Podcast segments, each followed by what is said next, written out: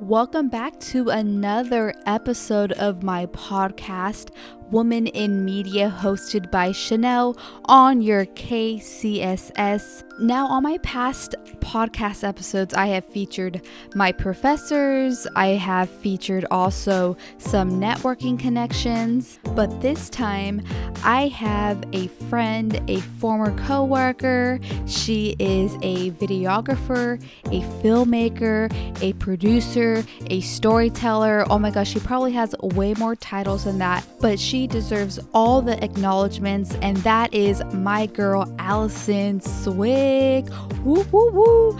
So, you're to hear a lot about her, how I know her. We actually did work together. Um, we also discuss about her career, just me stalking her on LinkedIn as usual, knowing your value as a woman, again, networking, and more. So, enjoy UKCSS listeners.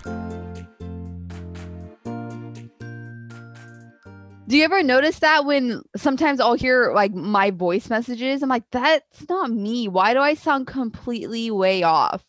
That is the whole reason I stay behind a camera because it's not the visual. I don't think I look that bad on camera. It's the fact that I sound like a whole different person. Like bones in my head are shaking and vibrating. And in my head, I sound like I have a really rich, dark, awesome voice. And then I hear my actual recording and I'm like, what the hell?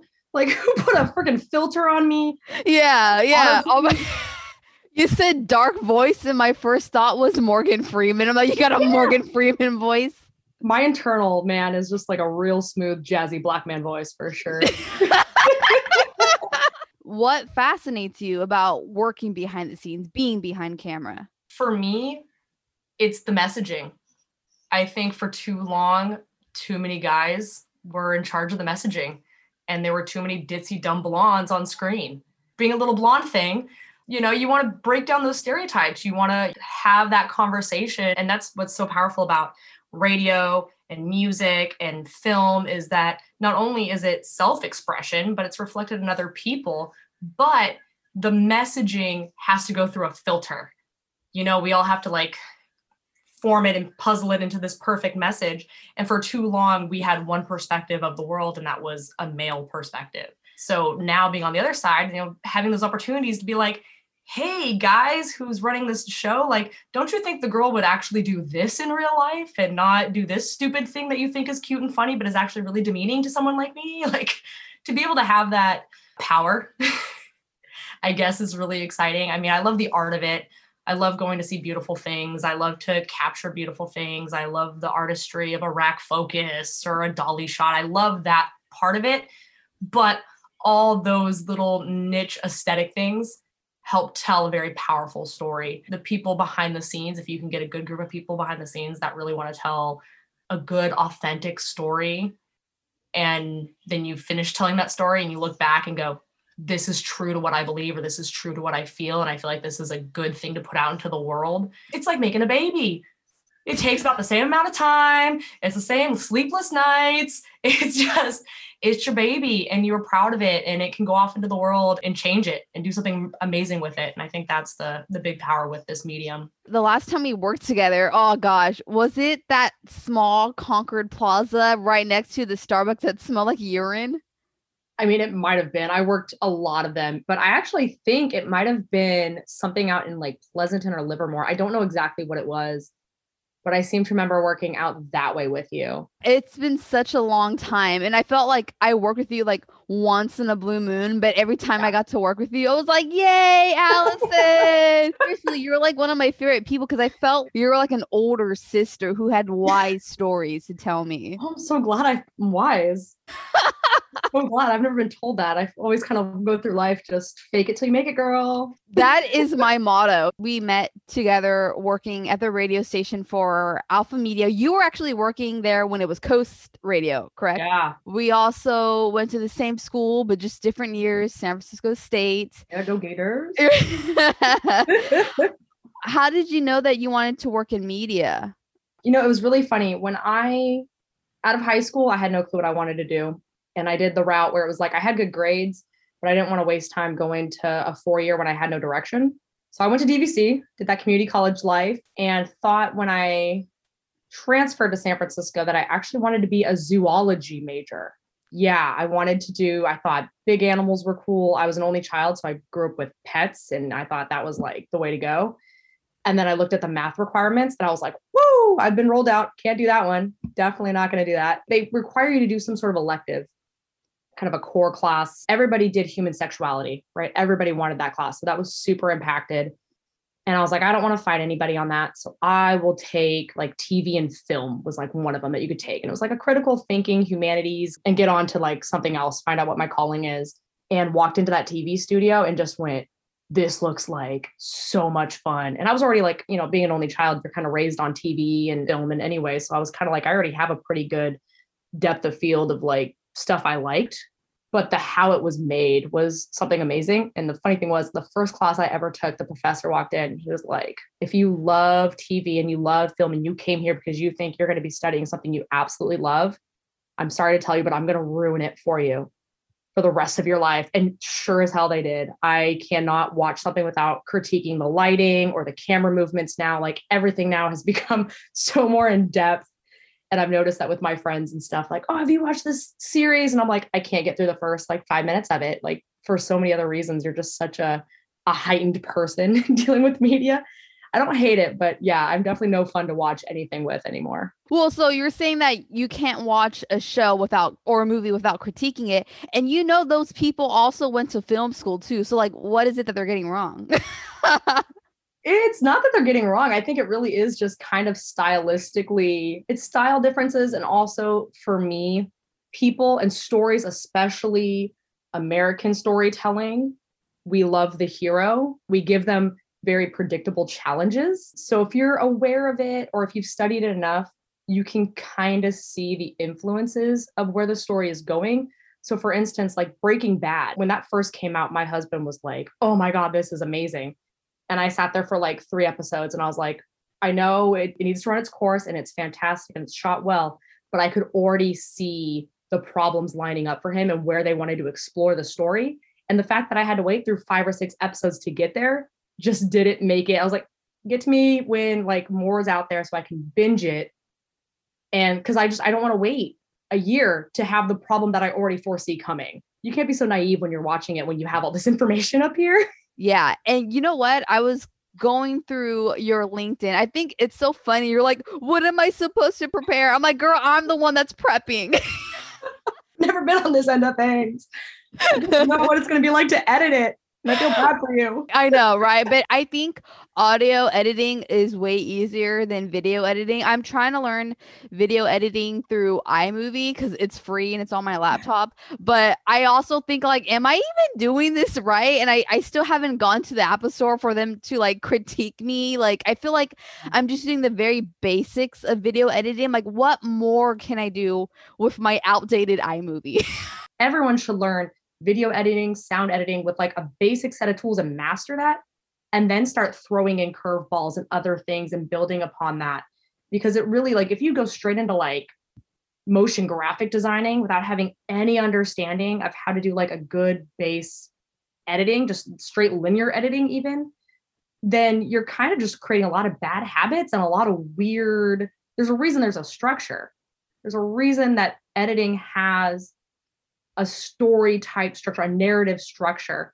And if you're just kind of experimenting with all the tools at your fingertips, everyone should take that route. And technology is so readily available that people miss that step. And then they get into the professional world and they're just like hot messes to work with. They don't have a good workflow. They're having to learn on the fly. Lots of mistakes happen here and there. So I honestly am a huge fan of like rock that iMovie girl until you are an iMovie master and then come h- hang out in the Adobe suite afterwards. yeah. No, I hate when teachers like, oh, well, you need to do industry standard, you know, software like, you know, like GarageBand or iMovie is a joke. People were saying you got to learn Pro Tools, you got to learn Pro Tools, Pro Tools, Pro, Pro Tools and I'm applying at jobs and nowhere do I see must learn Pro Tools. Like it literally says Adobe or WideOrbit or these other softwares I've never even heard of that BECA's never even brought up. So now it's like that's Pro Tools has become outdated. Oh yeah. Yeah, but if you have a good like a fundamental understanding of how sound works and what works well and the difference between like the benefits of sound effects or like I didn't even learn, I guess it's called radio editing for audio until I was in the newsroom and I was stuck with you know, I'd do a commercial that had to be 15 seconds long and you know voice actors like okay, I hope like when I read it it's 13 seconds. I've got 2 seconds of wiggle room and then you give it to a voice actor and it comes back at 22 seconds and there's no place you can kind of really shorten you take out some of the breaths and whatever but you're still stuck with like 17 seconds and they're like oh people run over their sentences. They run words over each other. So if i just cut it and put it over each other and they kind of slur into each other it still rings in our ears. We can still hear it. And here i've just cut three seconds off of that audio track and now it fits. But i never learned that in BECA. I learned that in the newsroom when all of a sudden there were deadlines and I had to get something on air in 20 minutes. Yeah. And it goes back to the whole fake it till you make it thing. Cause there's like a lot of things I didn't learn in BECA. And then it's like I'm learning more in the real world, like physically being there, getting some like work experience at, you know, KKIQ, you know, all these other internships. But let's talk about your internship because I did oh. stalk you on LinkedIn. Oh, so, yeah, before your radio days, you volunteered for the Walnut Creek TV as well as Indigo Films. Now, I've had this discussion with professors. What is something you wish internships would do better for college students? The Walnut Creek TV was, I wish I could say that was more of an internship. That was a cold call. I was desperate for more exposure than what I was getting in BECA. I was working for the city of Walnut Creek at the time and didn't realize we had a television station. So I just cold called the guy in charge of the department and said, Hey, I already work for the city. Do you need extra people, like extra helping hands? And so he's like, Yeah, sure, come on down. And my main role was running a camera. But I think I caught him off guard because he wasn't used to having help. He was a one man band. And I was like, here, accept me, love me, teach me. And he was like so caught back on his heel. Bless Matt to death. Great guy. He created an internship for me. So, what was really nice about that was I got to see how adaptive you needed to be on set. You know, you, you plan for everything and then things go wrong, or you didn't think of how you were going to use this person, or maybe you thought you're going to show up and need three cameras and you can only get two in. So I don't think he meant to teach me that lesson, but that was almost every shoot that we were at was just like you could plan to your blue in the face, but you have to be willing to roll with the punches. And that has carried through on every set I've ever been on. And like I said, I don't think he was necessarily, he didn't have a plan for me. Indigo, on the other hand, I actually kind of appreciated that they didn't hold my hand that much.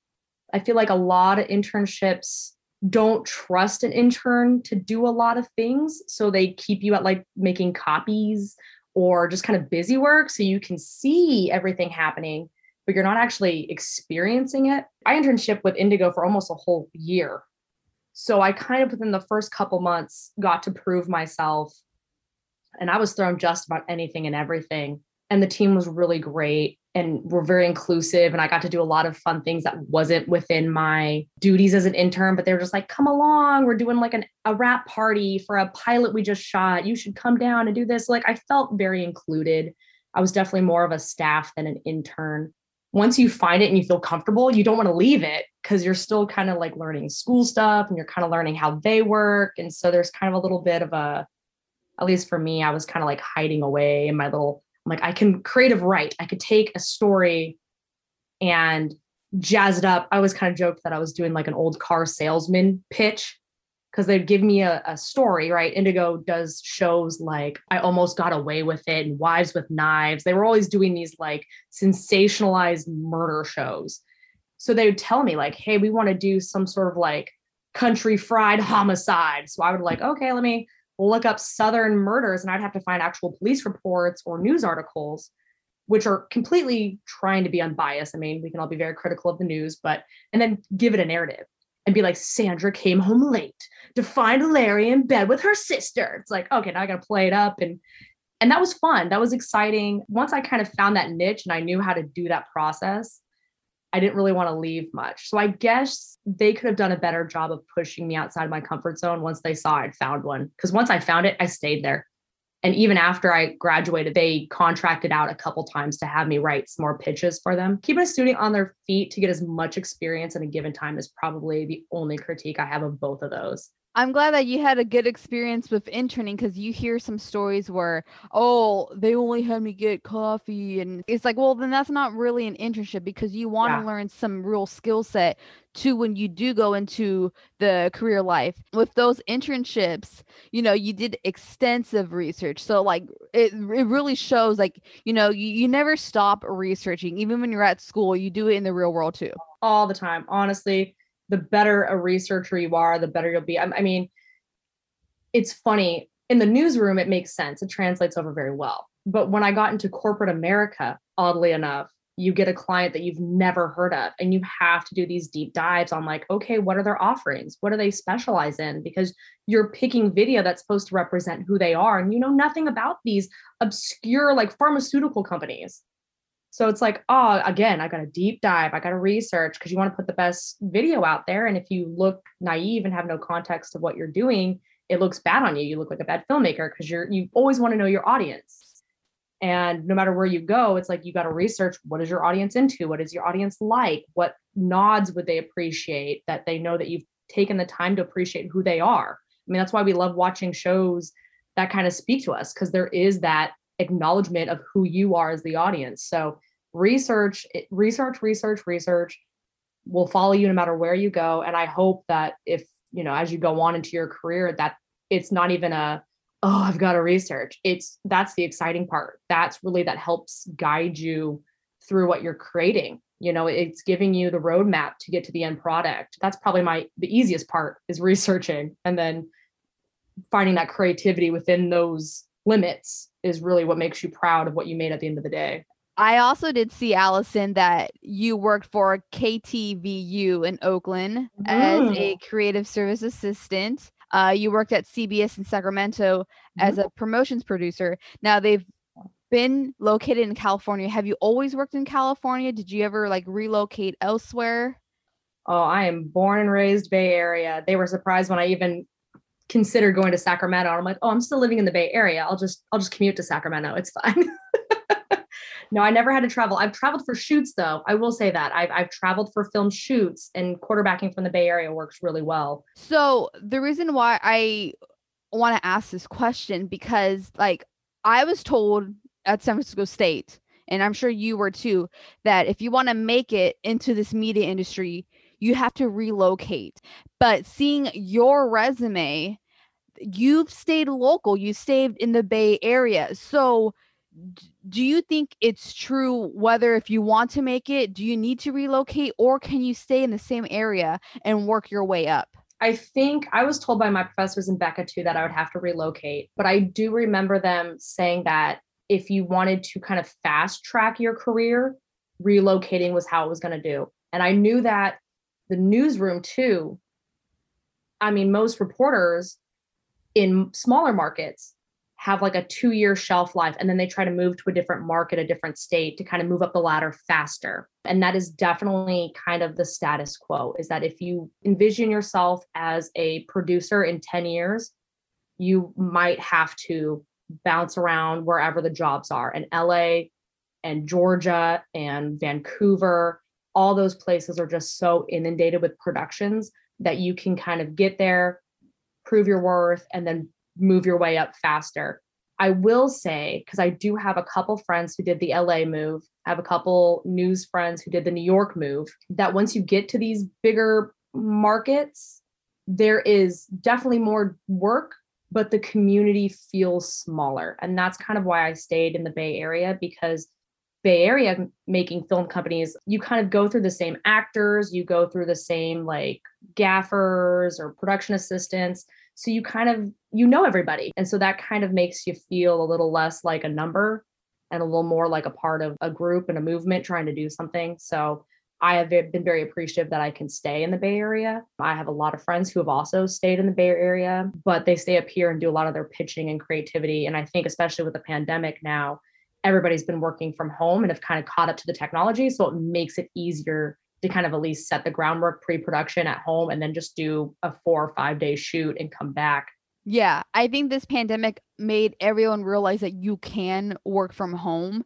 And I even, you know, spoke to this other female DJ saying, like, well, do you have to relocate? And she's like, well, I do radio, so no, you could easily Yeah. do this at home too. So I think it just depends on the specific, you know, job you have. But would Yeah. you ever want to relocate or you're just proud to be a Bay Area baby? that Bay Area baby keeps me pretty set in my ways. But I think the the current job that I'm at right now allows me to stay and work from home and I get to travel the world when I need to do a film shoot and then I can come back home. So if I did want to relocate, it would it'd be purely whether or not I just want to save money and pay less taxes. That's but again, I, I really love the Bay Area because of how diverse it is. It's really easy to go to like Lake Merritt in Oakland and be inspired.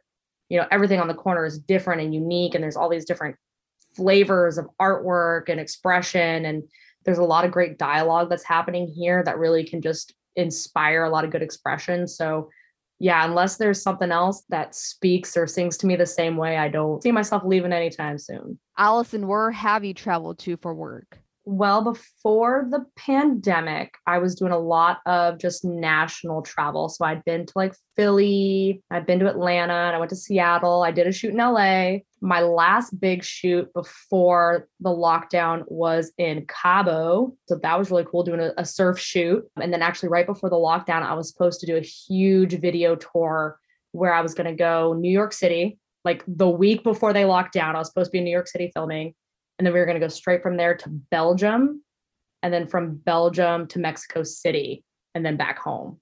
That unfortunately got cut. and you work on different projects right to depending on the what the clients ask for Yeah, so the company that I'm with right now, I'm with the consulting wing for Deloitte, which is just a, a giant conglomerate like tax, consulting, auditing.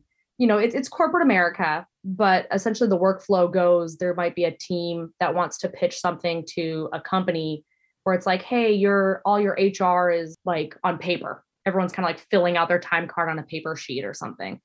And Deloitte might come on and go, hey, you know, we work with Workday and SAP and Oracle, and we could help you streamline it and automate it and make it digital. This is how it'll work great for your employees. They can access it on our phone. Like we can just transform everything while you're still working on your front of the store operations. We'll be behind the scenes making this transformation happen.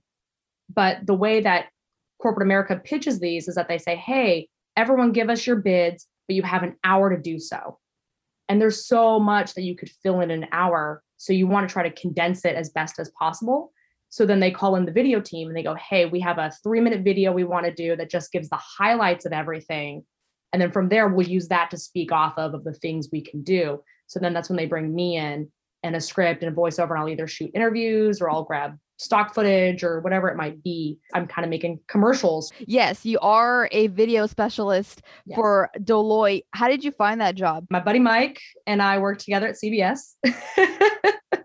and we worked together on a couple projects. It was funny. He was with our morning show that had just this beautiful brand that was quirky and goofy and just out of the box crazy. If you ever get a chance to watch it, it's it's pretty out of control. It was a bad couple uh, weeks of the news night where you just get a lot of bad news. You know, sometimes you like to tease nice stories and stuff, but just sometimes there's just been a string of cruddy stories. And I was pretty burnt out. My buddy Mike was like, Hey, I've, I've got a commercial I got to shoot for Good Day. It's funny, it's quirky. We're going to try to do it as a one shot. Like, why don't you help me with pre production? And so we sat down and worked together and just gelled. We just worked really, really well together. And within like six, seven months, he left and gotten this job at Deloitte. And Deloitte at the time didn't see the benefit of having a video team. They were still sending out PowerPoints and trying Oh, to gosh. pitches and PowerPoints.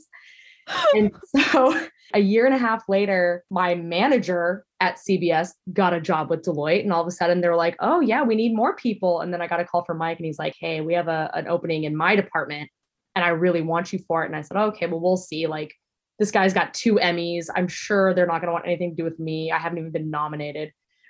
my only regret from TV is I never got my Emmy nom. They got me the job, and Mike and I work fantastic. And it works well because Deloitte is, at least our team is primarily remote. So, like, while I'm in the Bay Area, Mike's in Sacramento, my boss is in North Carolina, my counterpart is in Pittsburgh, Pennsylvania. So it's good that you know you can work with those people and you've done it before. So that worked out really well for Mike and I, is that we kind of are on the same page, even without being in the same room. It's all about connection power. Dude, networking, networking. That's Yeah. one thing they don't tell you. Everything's shameless plug all day long. But you know what? I'm going to have to disagree with you because you have been in an award winning project, and that was the film Love Ceci, based on a true story.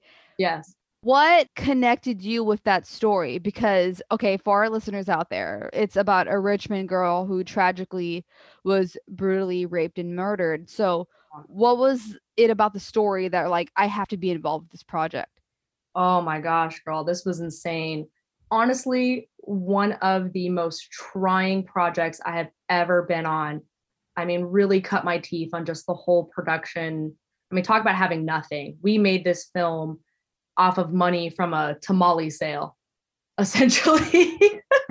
but the reason I signed on for it was because the director, Jay, he was maybe seven or eight years younger than Ceci, but lived in the same neighborhood. So, of course, when she was murdered as a child, he just, it resonated with him. Some girl in my neighborhood had this happen to her. I can't believe it. So, when he got older and decided he wanted to write this screenplay, he reached out to Ceci's family. They were still in the neighborhood. And he reached out and he was like, Can you tell me anything you can about your daughter? Would you be okay if we did that? And they were so honored and the family invited him over and shared, you know, pictures of her, kind of like what she wanted to do. Like we wanted to tell the human story of it. He was able to sit down with them and they were so generous and so just honored that we wanted to tell her story that they held like three or four tamale drives and sold tamales and cupcakes to help fund our film. And they were on set when we were filming. We had to reshoot her um, quinceanera. It's, it's this whole love story where she's kind of an immigrant or child of immigrants and she wants to just better her life. She's shooting for the stars. She wants to be a lawyer and she falls in love with a kid who's getting into the gang life and she sees potential in him to get out of that spiral and it's kind of them fighting the whole time and she's kind of chipping away at that and he's kind of seeing this other world that he could be a part of and then she's taken away and we actually were able to have the actual boyfriend on set so i have this amazing picture of our two actors playing Ceci and her boyfriend, and the actual boyfriend in the background of the quinceanera is just like one of the extras. So just like the family connection for that was just heartwarming to be a part of it and to know what that meant for that family.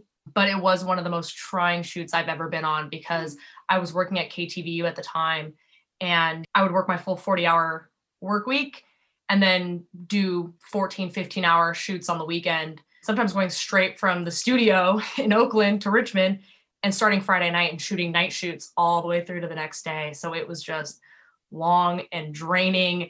And we were on a shoestring budget. So there was a lot of guerrilla filmmaking going on there and a lot of learning on that one. It was a great experience and the family really appreciated it. And like I said, Jay was really diligent about getting it into every film festival he could get into. Really blessed to be a part of it. Yeah, once I was done with it, I uh, I had to walk away for a while. It was hard. It was really hard to go from a newsroom talking about murder, de- the same stories, and here you are talking about this girl in the early '90s, and nothing's changed.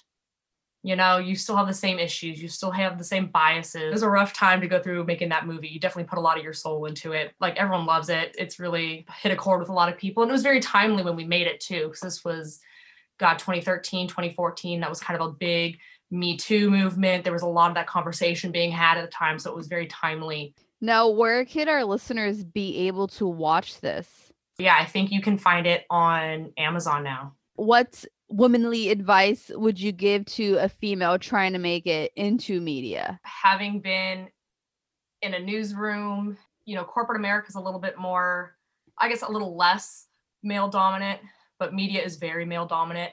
And you got to have thick skin. You really do. I really wish I could say that we live in a world where there isn't this expectation that women should hold the script and take notes because they're detail oriented, but you can't hold a camera because that's technology and you shouldn't touch that. But we are at a weird spot where there's this generation coming in who wants to do the camera work, who wants to do the motion graphics, who wants to do the things that aren't stereotypically female. And we have an older generation who's still calling the shots. And unfortunately, there is dialogue and discourse being had, but people still fall back on bad habits. And so you just, I don't want to say you have to roll with the punches and just let it happen. You can definitely speak up for yourself. Unfortunately, that is the minefield we have to walk through, but people are aware of that minefield now. And that is fantastic. That is hope. There is room for conversation and dialogue. It's still hard, but unfortunately, that is still part of the game, but there's a lot of us out there who are doing absolutely amazing things and are kind of proving the boys wrong. So leave that door open for us. And I think that's the best we can do as stewards of this profession is just continue to give girls a platform and a place and allow us to fail and pick ourselves back up and just keep breaking down that wall. Okay, so Allison, aside from being passionate about what you do in the field of media, you're also passionate about fitness because I've seen your workout videos, girl, like lifting those heavy weights. So, what is Allison's routine? So, I normally wake up around 5:30 in the morning, and I get to the gym around six, and I get home around eight or so. Not all of that is just me lifting weights though. That is me coaching. The fitness community is just like a film community where it's there's a lot of people there who are going to see you fall and fail and do poorly. But again, you're there to better yourself. Just like making a film, you're there to tell a good story. You're there to, to better the world with your art. Lifting a heavy weight or hitting a new personal best in terms of weight or running or a time or something that's bettering yourself and bettering the world around you. So I always feel it's about giving back so for me, fitness is a way that I can help give back. So I do my own workout, I train a couple people, and then I come home and depending on how much editing I have to do, I spend the next 8 to 10 hours of researching or storyboarding or reaching out to people and doing emails and uh, that's kind of my day in and day out, but I do that fitness routine. And I can imagine you doing the Kermit the Frog did you see that film? Sure. I did see that. Because that was a bad night. For oh those of you who don't know, there's a video out there somewhere of me. And I believe it was the 11 o'clock newscast. One of our wonderful reporters was at our satellite desk telling a fantastic story, doing his like intro of like, oh, you know, I'm talking about this, this, this, that, and the other. And I, in the meantime, had run to our assignment desk because there was an issue with our push notifications for our web app. And I'm the one who writes the push notification. And something wasn't working, and it's a manual thing. You have to actually click it to send it out. You can't like pitch deck it where you set it up to go out at a certain time. And it had failed. And so I'd run to our tech guys to figure it out we had figured it out and I was trying to run back to my desk and I was so flustered. I was like, oh my God. I just shook my hands in the air at the same exact time that they started rolling on one of our reporters at the assignment desk. So you just see this small little blonde Kermit the Frog freaking out behind a newscaster. they didn't catch it in the recording booth, so it went live to air. Yes, I am the uh, the Kermit of the San Joaquin Valley. One last thing, because I did see this on your Facebook post, and I I don't know if, if you're correlated with it, but you shared about that Bay Area singer mxmtoon and her video prom dress and how it was oh, shot in the Ignacio Valley High School. Now, yeah. were you involved with it or you were just like a proud warrior? No, I was involved with it. My buddy Richard we did Love Sassy together and a couple other things. He was trying to get a school for her music video. And at the time, I wasn't producing on that particular shoot. I had done a different one with an artist called Audrey Mika, who's blown up right now. So we had done a music video for her, the one with where she's in a bathtub, like Romeo and Juliet theme. That was one I produced.